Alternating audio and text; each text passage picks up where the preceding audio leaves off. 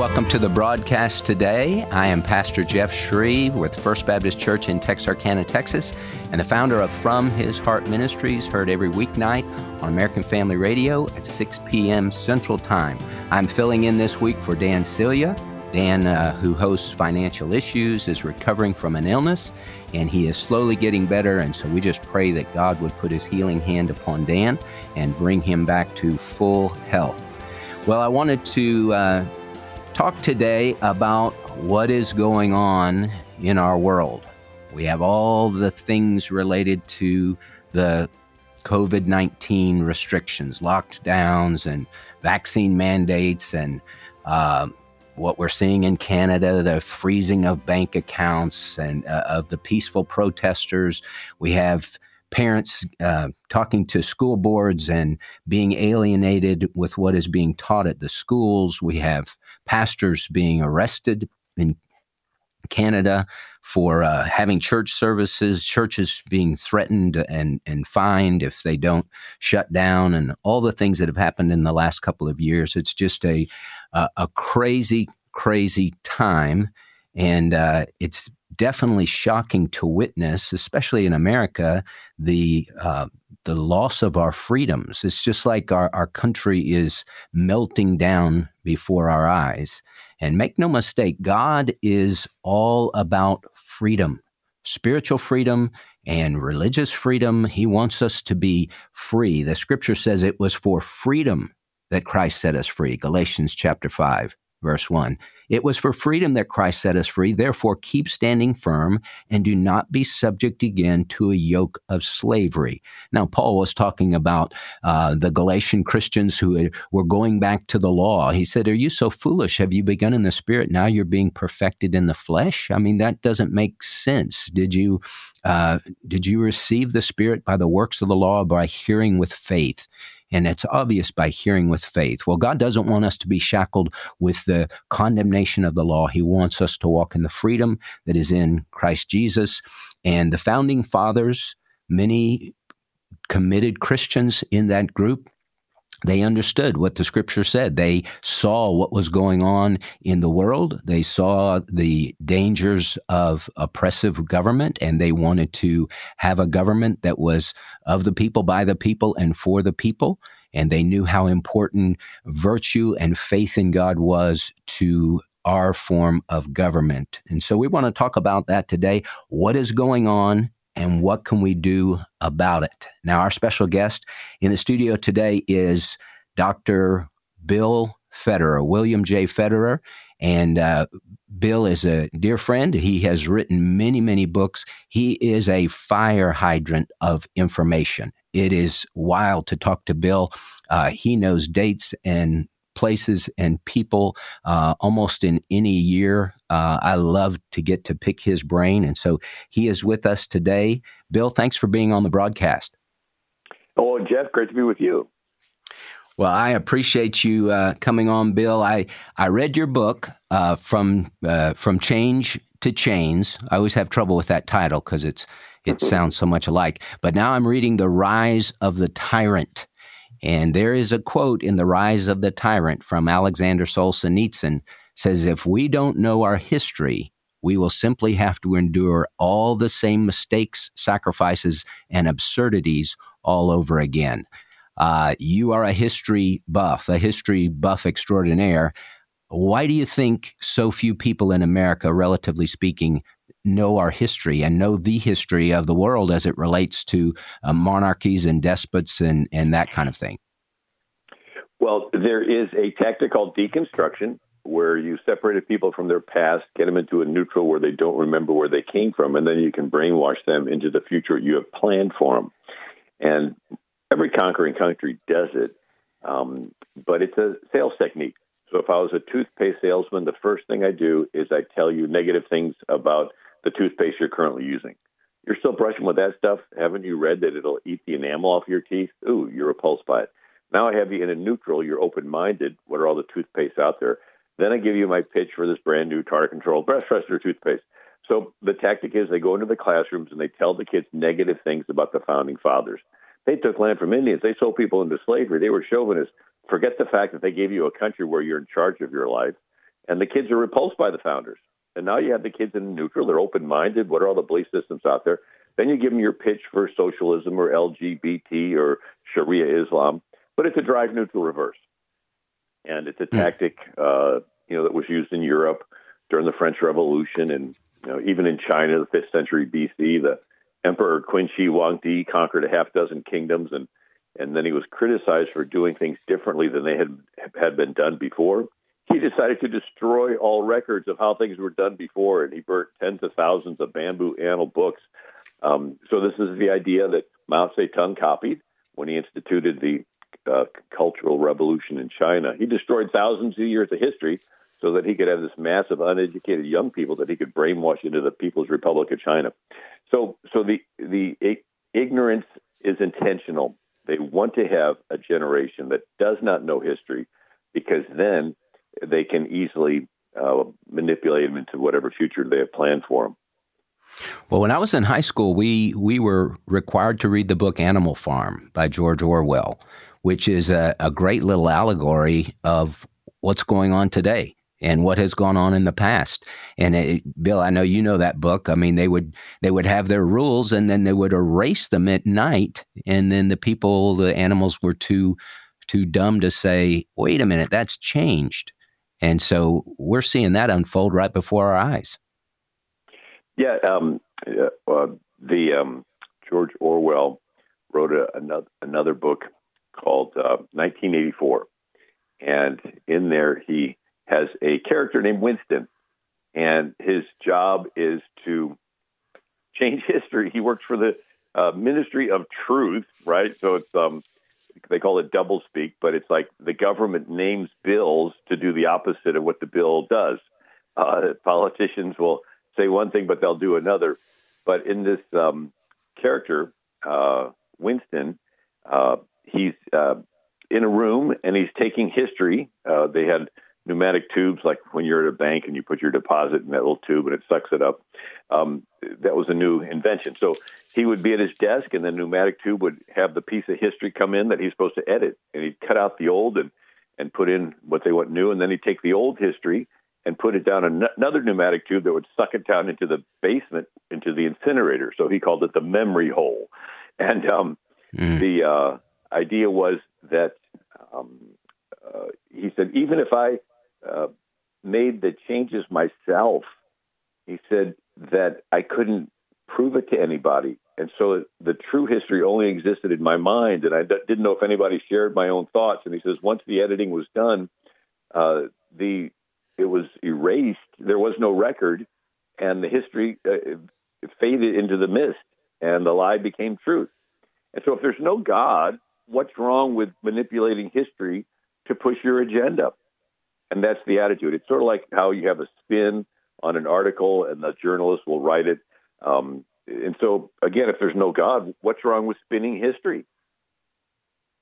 Well, how does how does a person that is spinning history, when they know they're giving you a false uh, spin on this story, let's say uh, some newscaster or editor or something like that, how do they justify that in their mind? I know I'm telling you a lie. I'm trying to deceive you. Uh, what do you think the thought process is with that? Yeah, Islam does the same thing. Uh, in other words, if there's an artifact that might show that Jews had a temple, their response is to destroy the artifact. Um, their agenda of world Islam is superior to any uh, historical evidence. So they uh, come into Egypt uh, in 832 AD, there was a sultan that saw the temples, the pyramids had tunnels to stone walls, and he goes, "Nobody builds a tunnel tunnel to a stone wall. There's got to be something behind it." He had his men light a fire in front of the stone, and over a couple weeks, it weakened the stone. They cracked through. They saw all this gold and pagan stuff, and so they proceeded to loot every pyramid and temple and destroy the history. And they did the same with the Greeks and the Greek temples, and then the Christian churches, and then over in India, they destroyed Hindu temples. And uh, Bill, Bill, hold that. Bill, hold that thought. We got to take a break, but we'll be right back. Don't go away.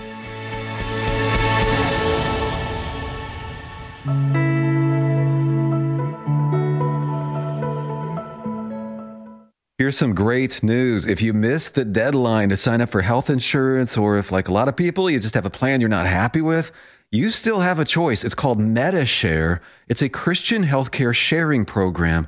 There are more than 400,000 members now, and they love it. In fact, Medi-Share has double the customer satisfaction rate compared to that of health insurance. And Medi-Share really is the gold standard when it comes to healthcare sharing. It's been around more than 25 years.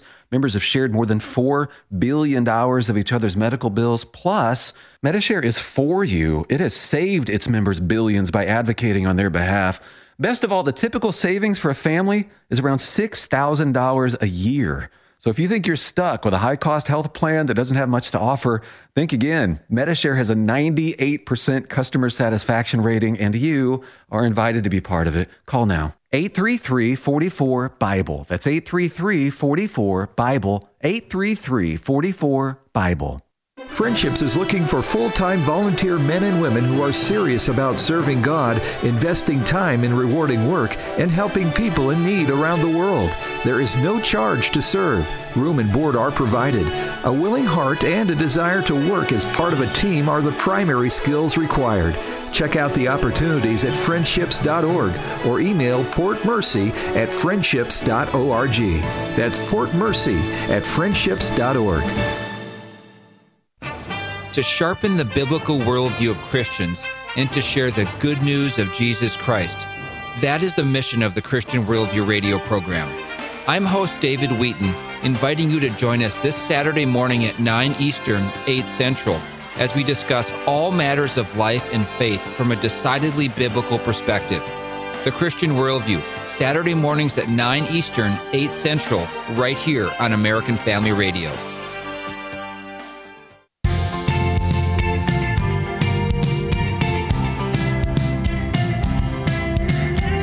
Hi, and welcome back to the broadcast. Pastor Jeff Schreve here, pastor at First Baptist Church in Texarkana, Texas, and the host of From His Heart Ministries, heard every weeknight on American Family Radio at 6 p.m. Central Time. I'm filling in this week for Dan Celia as he recovers from his illness. We're talking to Bill Federer. We're talking about uh, how history repeats itself. Bill, on the back of your book, it says this Can 6,000 years of history help predict the future? How does history reveal the future to us? Right. So I tell people history is not prophetic, but it is predictive. Past behavior is the best indicator of future performance. So imagine if there's a white piece of paper and I put a dot in the middle and I ask you where the next dot's going to be. Well, it could be anywhere, 360 degrees. But if I could show you all the dots preceding that dot, and then I ask you where the next dot's going to be. Well, you could take a ruler and line it up next to it and sort of plot and say, well, it's going to be up here somewhere. So if once you have two dots on the page or three dots, you can then have some ability to, to see a line, to see an angle. And, uh, and people say history repeats itself. Really, human nature repeats itself. And history is just the record of that.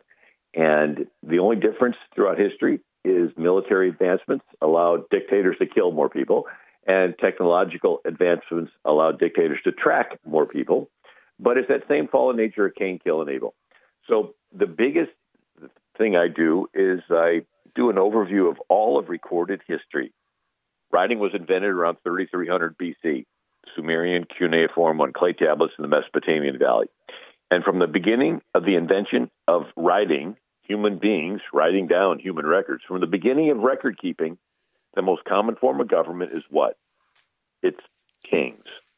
Nimrod, Pharaoh, Caesar, Kaiser, Sultan, Tsar, Attila the Hun, Genghis Khan, Julius Caesar, King of England. It's kings. Power wants to concentrate. It's like Newton's law of gravity. The lesser mass is attracted to the greater mass. It's like power wants to concentrate.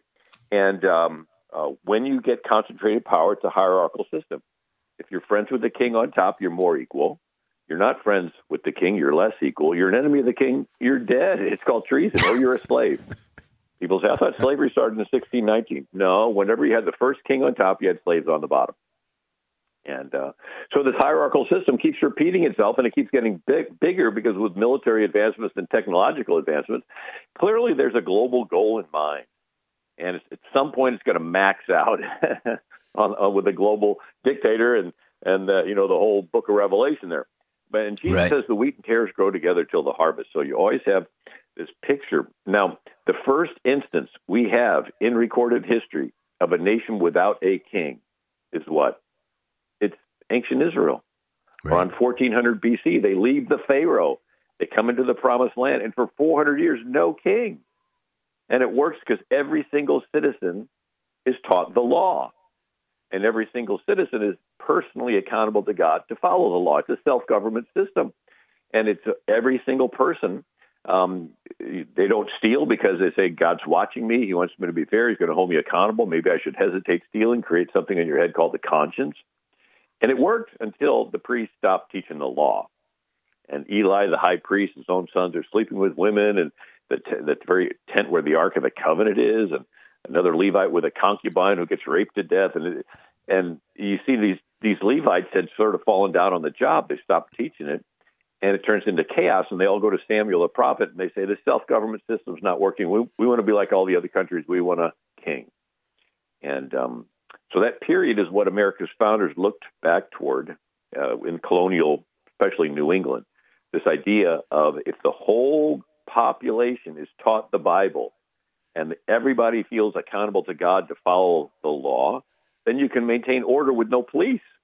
And uh, so when we say it's one nation under God, it's more than just a nice little tip of the hat to God. No, it's the continual awareness that God exists. He's watching you. He wants you to be fair. He's going to hold you the, accountable in the future. That motivates everybody to do the self government, the virtue thing, and then you can maintain a free country without a king. Uh, you get rid of this God, you get rid of the laws. All you have is raw human, selfish desires. It turns in, into chaos and lawlessness. And then everybody says, we want some government to come in and restore order, and the rubber band snaps back, and you get a king. Well, okay, so we we had talked off air about uh, the the quote that was attributed to Alexis de Tocqueville about America is great because America is good, and if America ceases to be good, morally good, America will cease to be great. Now, he may not have said that, but it's attributed to him, and it's a true statement. Wouldn't you agree? Yes, yes. The um, the understanding that I, I use a word picture. Everybody has an iPhone with a GPS. Imagine an app that is a behavioral app that tells you how to act in real time right? It's sensing your blood pressure going, and it senses there's somebody else in the room with you, and you're about to lose your temper, and it says, "Alert, alert! Don't lose your temper." And then it looks at your bank account; it's running low, and then it sees you in a store with expensive stuff, and nobody's around. Runs this algorithm: you're being tempted to steal. Alert, alert! Don't steal. Uh, imagine a behavioral app that, and and that's what the law is. And the Levites were like the computer geeks that helped everyone to download this app. And so you had this self government system going on in ancient Israel and of course, the reason you follow it is because you're accountable to God. Um, this is what the idea was in America that if everybody is taught this law, that you can maintain order. And um, it's uh, what, it, that's why it's still, God chose Abraham because he knew he would teach this, the law to his kids. Uh, you know, it says in Deuteronomy, teach this law to your, your sons and your grandsons. And, and that's why the other side wants to go after the kids we think of we're spirit, mind, and body. Your mind is like a super fancy computer. It's more than that, but it's at least that.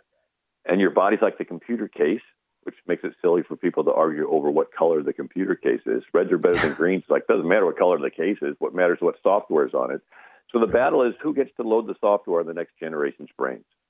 And it's our job to put God's word on there. The other side wants to put their malware and spyware and corrupted files and you know, all kinds of viruses on these little kids' brains. But that's the battle. It's, it's over the schools. It's over who gets to teach the next generation. Right. Well, Hitler did the same thing with his Hitler Youth programs, correct? Yeah, yeah. Every you know the famous story, and I quote it in my book. Uh, these people go to Hitler and they say, "We'll never follow you," and he says, "I don't care. I've got your kids." Um, and uh, this, you know, similar quote from Stalin and and basically every dictator. Plato talked about that. Uh, 380 BC, he says democracy is based on the people having virtue, but people really don't have virtue because if you give them a choice of giving up their life or giving up their virtue, they'll always give up their virtue to save their life. And and so uh, Plato's uh, conclusion is that democracy is, at some point is gonna it's gonna turn into lawlessness, and then everybody's going to say we want somebody to come along and fix it. And it's going to turn into a, a dictator coming along saying I'll fix it. I just need some emergency powers.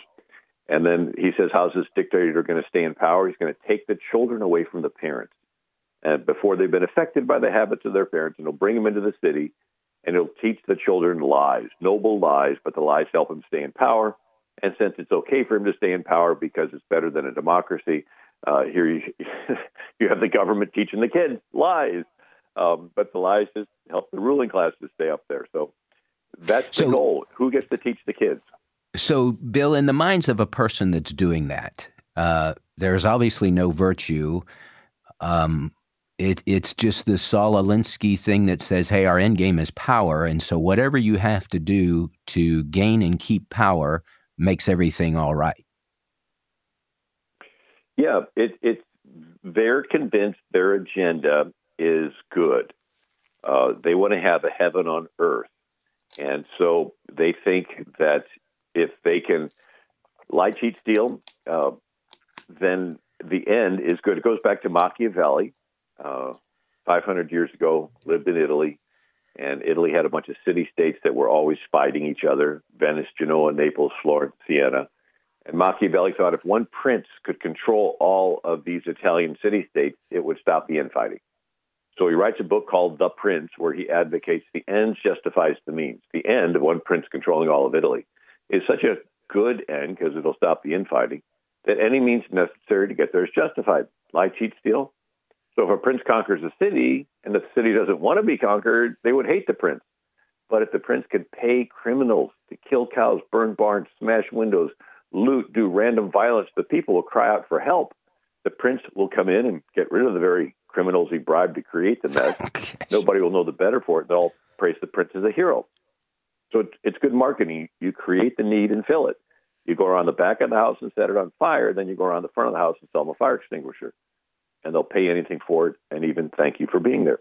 And, and so that's the idea is that they think their, their end is so good that anything is justified to, to reach it.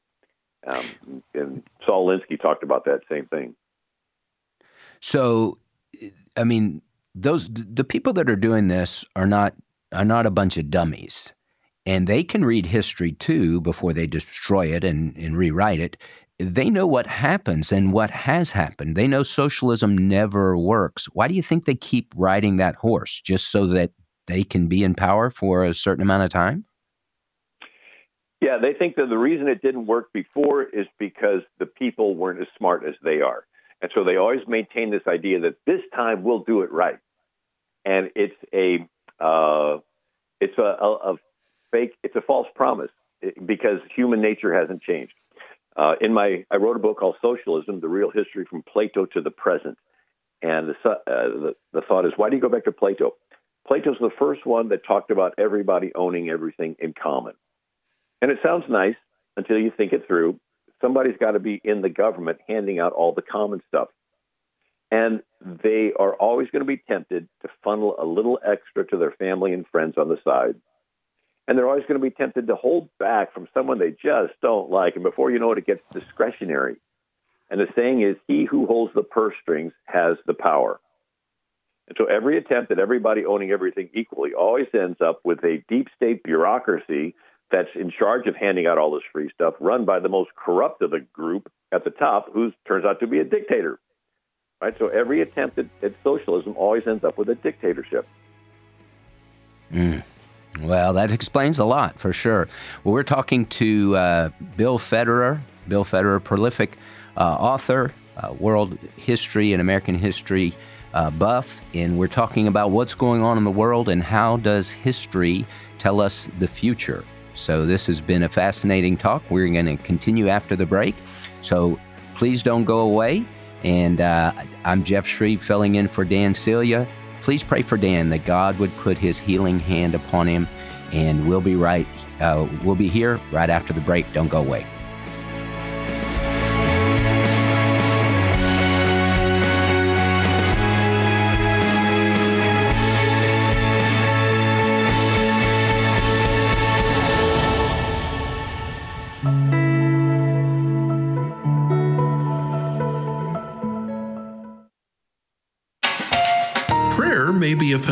Foundational spiritual practice, but it's also one of the most intimidating and mysterious things that we need to get a better handle on.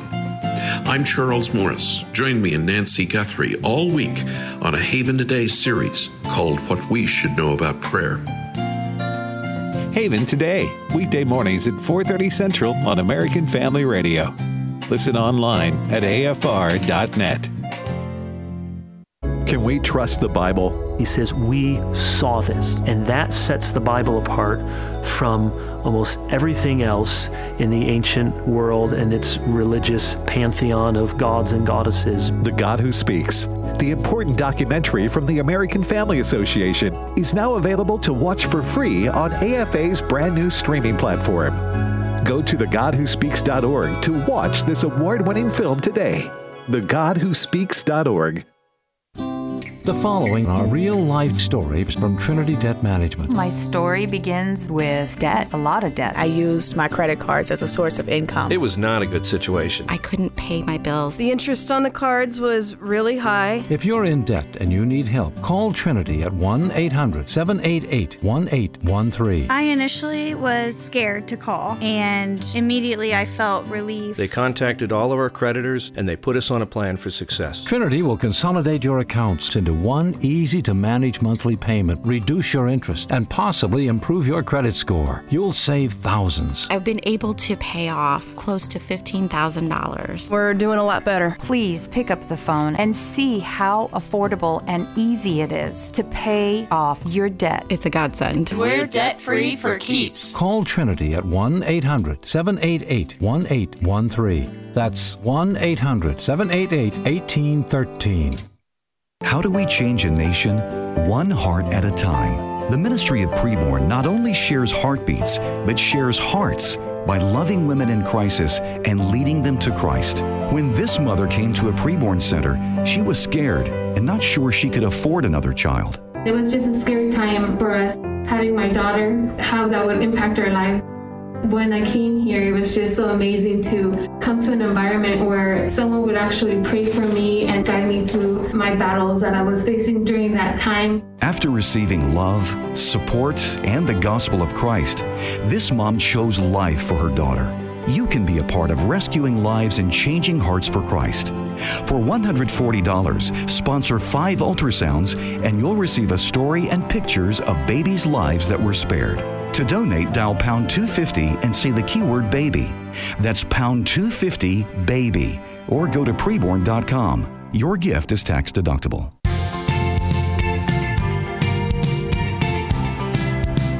Hi, and welcome back to the broadcast. Pastor Jeff Schreve here, pastor at First Baptist Church in Texarkana, Texas, filling in this week for Dan Celia.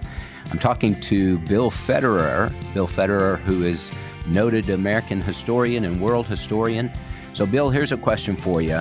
As we read the Bible, we know that the devil doesn't have a lot of new tricks. He, he's very methodical, and uh, he'll put kind of a maybe new paint on an old trick, but it's it's pretty much the same thing every time. Genesis chapter three, uh, indeed has God said, uh, "You shall not eat from any tree of the garden." So when you see how predictable things are in our world as it relates to government, um, what do you think is going to happen next? What would you uh, what would you surmise we're going to see happen in America in the next five years, let's say? Well, uh, in the reflecting on history to be predictive, um, the most common form of government, the king. Democracies and republics are attempts to take the power of the king and give it to the people. Uh, democracy only really happened on a small level. So demos means people, crasso means rule. In Athens, they had 6,000 citizens, and every citizen had to be at every meeting every day to talk about every issue. And if you didn't keep up with what they're talking about today, you're called an idiotus, an idiot. and um, and so logistically, traveling you it could only be the distance you could travel in a day. So they call them city states because they could get no longer larger than a city. Uh, a republic is where you take care of your family and your farm, and you have someone in your place that goes to the market every day and talks politics. They're your representative. So the REP in the word republic is basically the same REP in the word representative. Republican form of government is you're the king, you're just ruling through representatives. So democracies and republics are attempts to take the power of the king, give it to the people. But what if the king wants the power back? Does he just go to the people and say, Hi, I want to be king. Give me complete authority over your life. Uh, are people apt to give it up? No. So there's two tactics in which the king can take the power back. Fear. When people get afraid, they will trade freedom for security. And the other is free stuff. The king's so nice, he gives you free stuff, and then you get dependent. And then he says, you want to continue to get this free stuff, You've got to incrementally give up your freedom. And so uh, in, in the book I wrote called Socialism, the Real History from Plato to the Present, the subtitle is How the Deep State Capitalizes on Crises to Consolidate Control. So whenever there's a crisis, people want a quick fix and they're willing to trade their freedom for security. But the free stuff, that's an interesting one. So uh, if you, uh, like a drug dealer, can take over a neighborhood two ways. He can come in with guns and shoot people, and everybody gets in fear, and they'll trade their freedom to the mob in exchange for uh, being allowed to live. Uh, but the free stuff, the drug dealer can, can give away free drugs. He's so nice, but then you get hooked. And then he says, Oh, you want some more free drugs? You're going to, to sell yourself into prostitution and rob and kill your neighbor. And so, you know, a hunter gets animals two ways. He can go in with guns or set traps. And a trap is where you lure them based on their. So the Bible says every man is drawn away uh, by his own lust and tempted and enticed. And so it's a trap. And um, I was reading how to catch pigs in the wild. So you put a post in the ground, throw some corn down. The pigs come, eat the corn, ignore the post. Next day, there's two posts, and then three posts, and then four, and you start putting them in a semicircle until finally there's just a little opening, and the pigs come in, eat the corn, and then you shut the gate, and you caught yourself some pigs. So that's the back door. It's called the Great Reset. You want to get as many people. Uh, so so you know, Karl Marx talked about this. Um, you know, you want to put out of business the small capitalists. Um, uh, you know, the the salt, the what is it? Richard Cloward, Frances Piven, the Cloward Piven strategy. You want to get as many people to sign up for welfare. So this idea is Lenin said you grind the middle class out of existence between the two millstones of taxation and inflation. Taxes, you take away their money. Inflation, what's that? That's where you you create trillions of dollars in stimulus programs and infrastructure programs that are not intended to stimulate and not intended to build the infrastructure. They're intended to create trillions of dollars chasing the same amount of goods. And then the price of the goods skyrocket with inflation. And the people that are on fixed income can no longer survive. So they go to the government and say, help. And the government says, we'll help. Here's a check. And the people sign up for it. And they end up getting dependent. And then the government says, "Oh, um, we noticed that you didn't get your latest booster. Uh, if you want to continue to get the checks, you got to do that. Oh, and, and you have to sign up for facial recognition on your computer screen if you want to file. Oh, and somehow we found out you have guns in your house. Uh, we got the license records, and so you got to give up your guns if you want to continue to get these checks, and and you got to do this, that, and that. And so once people get dependent on the government, they incrementally give up their freedoms to continue that. This is called the Great Reset. So they're intentionally wanting to do this globally, right? And so you're backdooring your the countries into socialism. There, there's even a quote from um, uh, Lord Macaulay uh, back in the 1840s, writing to uh, the governor of New York, and he's saying, "You're touting your wonderful democracy." He said, uh, "But the time will come when there's poor people in New York that have had half a breakfast, and there's an election where one's calling for per, re- respecting rights and everything, and another demagogue ranting about how some people drink champagne while others don't have enough money to live, and guess which one the people are going to vote for? And he says you're going to basically give up your um, nice democracy, and it's going to turn into uh, a dictatorship. But um, how is know, that? Some Caesar and Napoleon will seize the reins of government. So. Okay, so Bill, do you do you see that there are just a, a few that are making up, uh, you know, like kind of like this evil cabal that is kind of governing what is is taking place in the world? How do you see that? Yeah, there's uh, a small group at the top that know what's going on. All the rest of them, they're just motivated by self interest. And so you have, uh, you know, a politician wants to get elected and he needs money. And so he goes to those that have money. Um, you know, one interesting thing is uh, uh, Kevin Freeman has the economic war room on like the Glenn Beck uh, network. And uh, he talks about how in the last 10 years there's been the creation of these index funds uh, that manage assets. And the biggest are BlackRock, State Street, and Vanguard. and they're the number one owner of the stock of both Coke and Pepsi. We thought they were competitors. And General Mills and Nestle, we thought they were competitors. And they are the ones that own the most stock in most of the communication companies, pharmaceutical companies, media companies, everything. Trillions of dollars. And they're managing assets. Uh, you know, you have the Teachers Association and you got retirement. Um, with you're not going to drive across the country to go to an Exxon stockholder meeting, so you check this little proxy box. And so these asset management companies show up at the stockholder meeting with thousands of proxy votes. They basically take over the meeting. And they say, okay, you need a more diverse board. You need to push diversity and LGBT through your company, through training. Oh, you need to be pro China. You need to be, need to be woke. And so they've co opted these corporations that we, for the longest time, thought that they were leaning conservative. Now they've been taken over. And, um, and so most of the people that work at the company, they have to do what the stockholders said. So they're pushing diversity in the company because they want their job. Now, politicians want to get elected. They go to the company and say, hey, can, can you donate money to my PAC or something like that? And so now they're going to donate money to the people that are pushing this woke agenda. And so you have all these, you know, politicians and people working jobs. They just want to keep their job. They just want to get reelected. They just want, and so now, but the money is being funneled with from those that have this agenda. And um, yeah, so so there's some at the top that know what's going on, but everybody else they just want to keep their job and they're just going along with it. Um, there is a purging taking place uh, through the they call it politicizing the federal departments, but basically it's chasing out people that don't embrace this new agenda. And so there's a purging going on. People want to keep their government jobs, and so they're now caving. And it's disturbing what's happening in the military. And so all the pushing of the LGBT agenda, the critical race theory, and now the vax versus unvaxxed we're seeing the military purged of people that have uh, traditional values and, and even convictions about their own body. Those are being pushed out. And who's left? Just people that want to keep their jobs. And they're, they turn into yes men.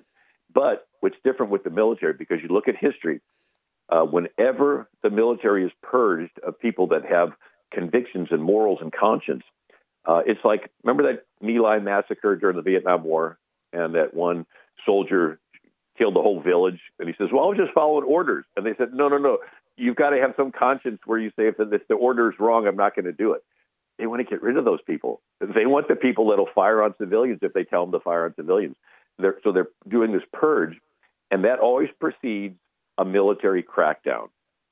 Um, and so you can go through history. Lenin did it. Stalin did it. Hitler did it. Whenever you purge the military of people that have those type of convictions, it's a setup for the very next step of using the military.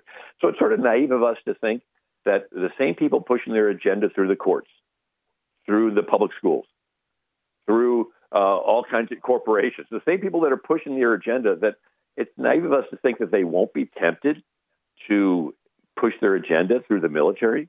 And we see that happening in Canada, right? They're sending the police out, they're sending these people out to enforce uh, their this Trudeau dictatorship. It, it's um, uh, so so that's yes what what I see happening in the future.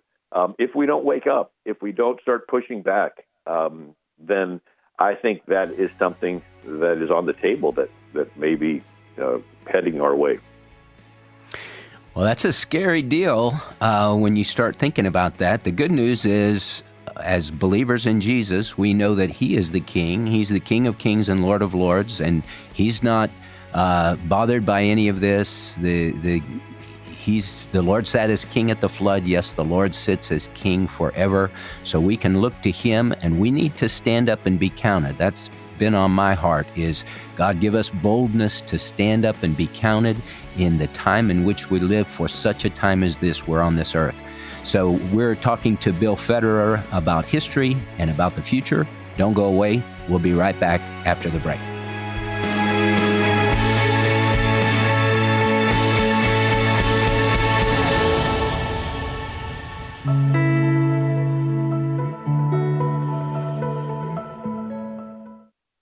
So they asked me to enter my email address. And the next thing I know, I start getting emails from companies I never even knew existed. What's up with that? Here at the American Family Association, you have our word that we won't give away, sell, or lease your email address to any other organization or company. We're thankful when you take the time to subscribe to AFA Action Alerts, 1 Million Moms, Engage Magazine, or any of our other online newsletters. AFR is the voice of reason. American Family Radio Spring Share-a-thon is April 19th through the 21st. An inspiring part of Share-a-thon is hearing how God is using American Family Radio. It's a lifeline for me during the day. Please take a moment to share how God has used AFR in your life. Call now at 877 876 8893. That's 877 876 8893.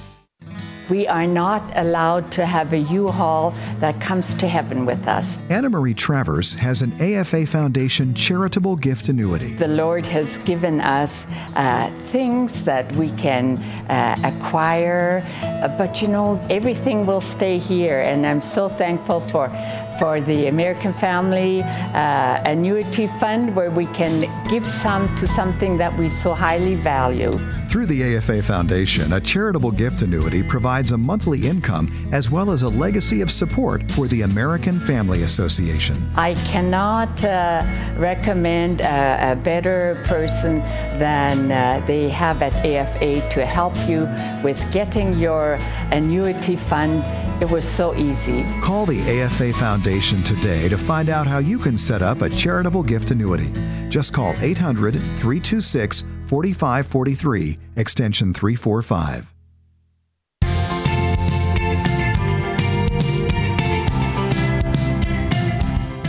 Hi, and welcome back to the broadcast. Pastor Jeff Schreve here pastor at First Baptist Church in Texarkana, Texas, and founder of From His Heart Ministries. I'm filling in this week for Dan Celia. We're talking to Bill Federer. We're talking about history, and we're talking about how history is a window to the future. Okay, Bill, let me ask you this question. So, the founding fathers were smart guys who studied history, uh, guys, many of them who had a deep relationship with the Lord. If they were to come back today and see what's going on in America, uh, no doubt they would be heartsick, but do you think they would be surprised? Um, uh, some of them wouldn't. Uh, you had William Henry Harrison. He said the tendency of power to increase itself when exercised by a single individual would terminate in a monarchy. Um, so he talked about the monarchy. You had uh, Ezra Stiles, the president of Yale. He says, whatever mutations may arise in the United States, perhaps monarchy and a standing army will be the last. Uh, so he saw power concentrating. And then Ben Franklin said a similar thing. He says, um, I am apprehensive that the government of the states may in the future end in a monarchy. So the dilemma good people want to concentrate power so they can do good more efficiently, but they're not in office forever. And at some point, they have to hand it over to the other party that uses that concentrated power oppressively. Bible example Joseph in Egypt, godly man, concentrates power into the hands of the Pharaoh. And what did the Pharaoh do with the power? He fed the children of Israel, gave them the best land of Goshen, gave him jobs taking care of his cattle. But then there was a new Pharaoh that did not know Joseph, and he used all that concentrated power to oppress the children of Israel, make them throw their sons in the Nile River and make them slaves. So that's the dilemma. We get our guy in there and says, okay, it's okay for him to usurp a little power because he, he's pushing our agenda. Uh, but at some point, it's passed over. So you look at these different departments. You know, the, the Department of Education. Well, yeah, we want to concentrate power because we want to make sure everybody reaches these standards. Well, now it's turned over, so it's pushing transgendered stuff and all that. You know, we concentrate, you know, powers with the banking, all these different, you know, powers, and but then it gets used oppressively, and um, and so that that's something that I think that the founders saw. George Washington's farewell address he said, usurpation, though in one instance is the instrument of good, it's the customary weapon by which free governments are destroyed. Usurpation, what's that? That's where there's a crisis and you have some leader that comes along and says, We're going to do an emergency taking of power because this is an emergency. And he says, We want to do something good. We want to stop a pandemic. We want to do this. And he says that's how you destroy a free government. You let a leader in time of emergency usurp power. Again, the quote, usurpation, though in one instance is the instrument of good, is it is the customary weapon by which free governments are destroyed. I mean, it was well, good that FDR wanted to get us through the Depression, but he concentrates all these power with New Deal programs. It was, you know, good that Lyndon Johnson wanted to get rid of poverty, but he concentrates all these powers in the Great Society welfare state. It was, you know, George W. Bush. It was good he wanted to stop more terrorist attacks, but it, it happened where the power concentrates, where the government can read everybody's emails and track you with your phone and look at every search you do on Google. And it's like, in the name of some instrument of good, power concentrates, and over time. So Washington ends by saying, whatever transient benefit, whatever temporary benefits gained from the usurpation of power, is far outweighed by permanent evil. This is his farewell address. He's giving a warning to the country. He's like, watch out in times of crises of some leader coming along saying. So, in other words, all our Constitution is, is a bunch of hurdles to prevent a president from ruling by mandate. Mm. Is to, is to mm. take the power of a, of a king and separate it into three branches, then separate it federal and state level, then tie it up with 10 handcuffs we call the First Ten Amendments. And uh, all our government is is a, is a bunch of hurdles to prevent a president from ruling through mandates and executive orders. We want to and, slow. In other in other words, they set up a government that was slow on part on purpose, slow to making good decisions, but thank God, slow to making irreversible bad decisions. Right, and it was it's John Adams who said we have devised a government for a moral and religious people. Uh, I believe it was John Adams or John Jay, right. one of those one of those guys. John Adams. Um, it was Adams. Yeah, and yeah. He, he says our government is wholly inadequate for a, a non-moral and an irreligious citizenry because you have to have that conscience that guides you. That's that's obviously triggered by the Word of God and the, the teachings from Scripture. Well, hey, Bill, how would uh, how would the founding fathers and how did they uh, reconcile Romans thirteen with rebelling against the king? Right. Romans 13 is you submit to the authority in the country, and all authority is set up by God. All right. Well, Paul wrote that when there was an empire where there were kings. Who's the ultimate authority in America? It's we, the people. The word citizen means co king. A republic is where the citizens are king ruling through representatives. So when we have people protesting the flag, uh, we pledge allegiance to the flag and to the republic, they're basically protesting to them participating in being a king. Right? I don't like this government where I participate in ruling myself. Like, okay. and so the the idea is that um, uh, we're in charge. Romans 13. Uh, the politicians are our servants. You hire them, you fire them. They're public servants. Imagine a king going through his castle, and the janitor says, "King, you can't go in this part of the castle anymore." Like, who are you? I'm the janitor, right? Uh, where do you come from? Oh, the cook and the butler appointed me. Like, what's a Supreme Court justice? Uh, well, they're appointed by the president. I vote in the president. They're confirmed by the Senate. I vote in the Senate. So, in other words, you're like a servant of a servant. Uh, yeah. Who are you to tell me that marriage is forever changed? It, even Abraham Lincoln says the people of this country are the rightful masters of both Congresses and. So, we, the people, are the masters. The politicians are our servants. And it's, it, it makes no sense that we should surrender and follow the, the, the servant, right? I mean, we're we're the ones that are supposed to tell the servant what needs to happen. They're supposed to represent us.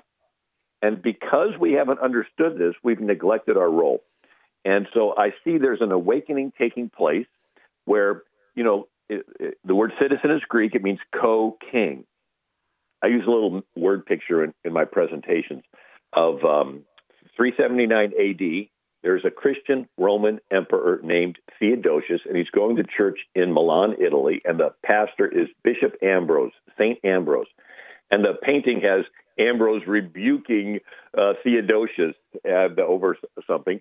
But the idea is, what would it be like to be Ambrose and having the emperor in your church on Sunday?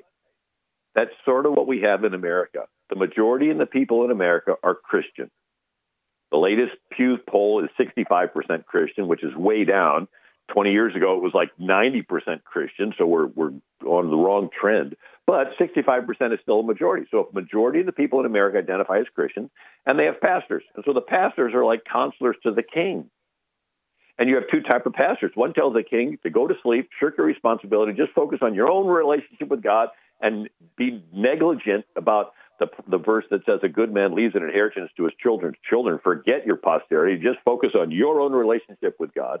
Right? And there's another set of pastors that throws ice water on their congregation and says, Wake up. You don't just have the right to vote in America. You're going to be held accountable to God for what happened. Right? If they're teaching stuff to little kids that Jesus wouldn't teach. Jesus says in the beginning, God made them male and female. And yet they're trying to guilt trip Christians to allow them to teach something that Jesus would never teach. Well, if you're really Christian, you'll tolerate this this LGBT. Would Jesus teach? Jesus said, if you allow one of these little ones that believes in me to stumble, better that a millstone be put around your neck and be, be thrown in the depths of the sea.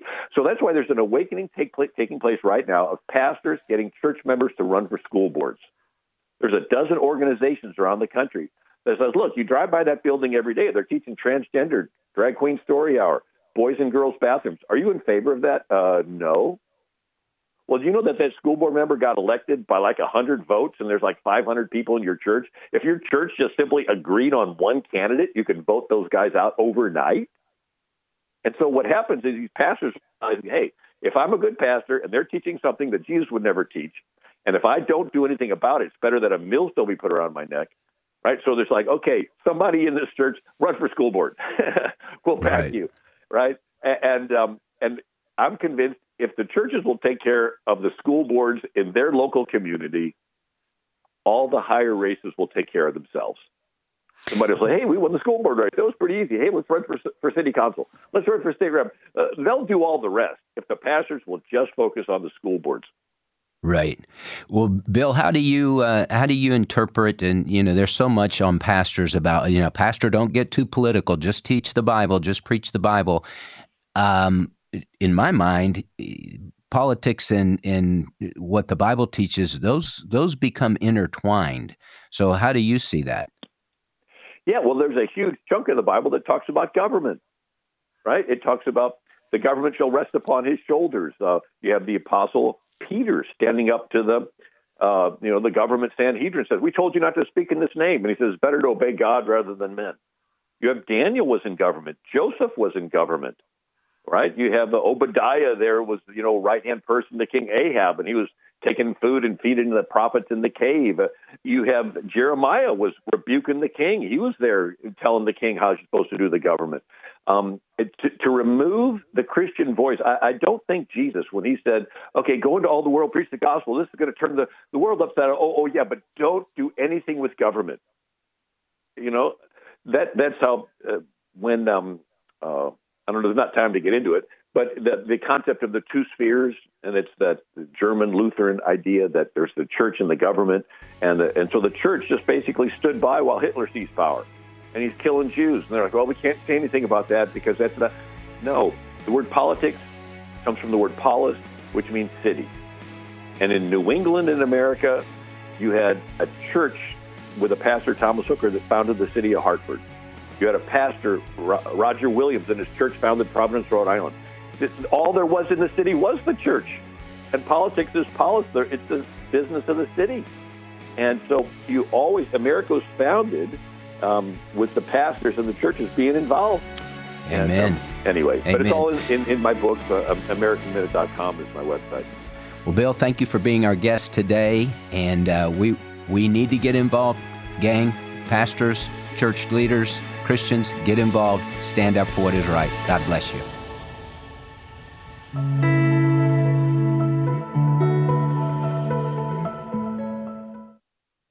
The views and opinions expressed in this broadcast may not necessarily reflect those of the American Family Association or American Family Radio.